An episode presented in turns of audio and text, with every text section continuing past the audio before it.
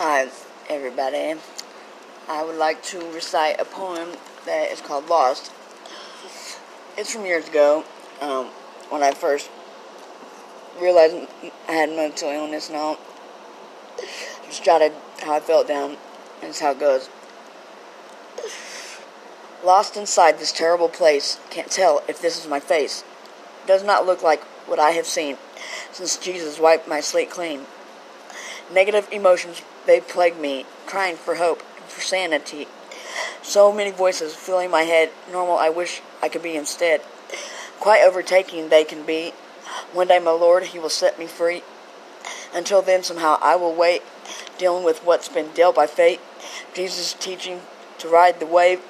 Through Him alone, my life can be saved. And that's called Lost. Thank you for listening.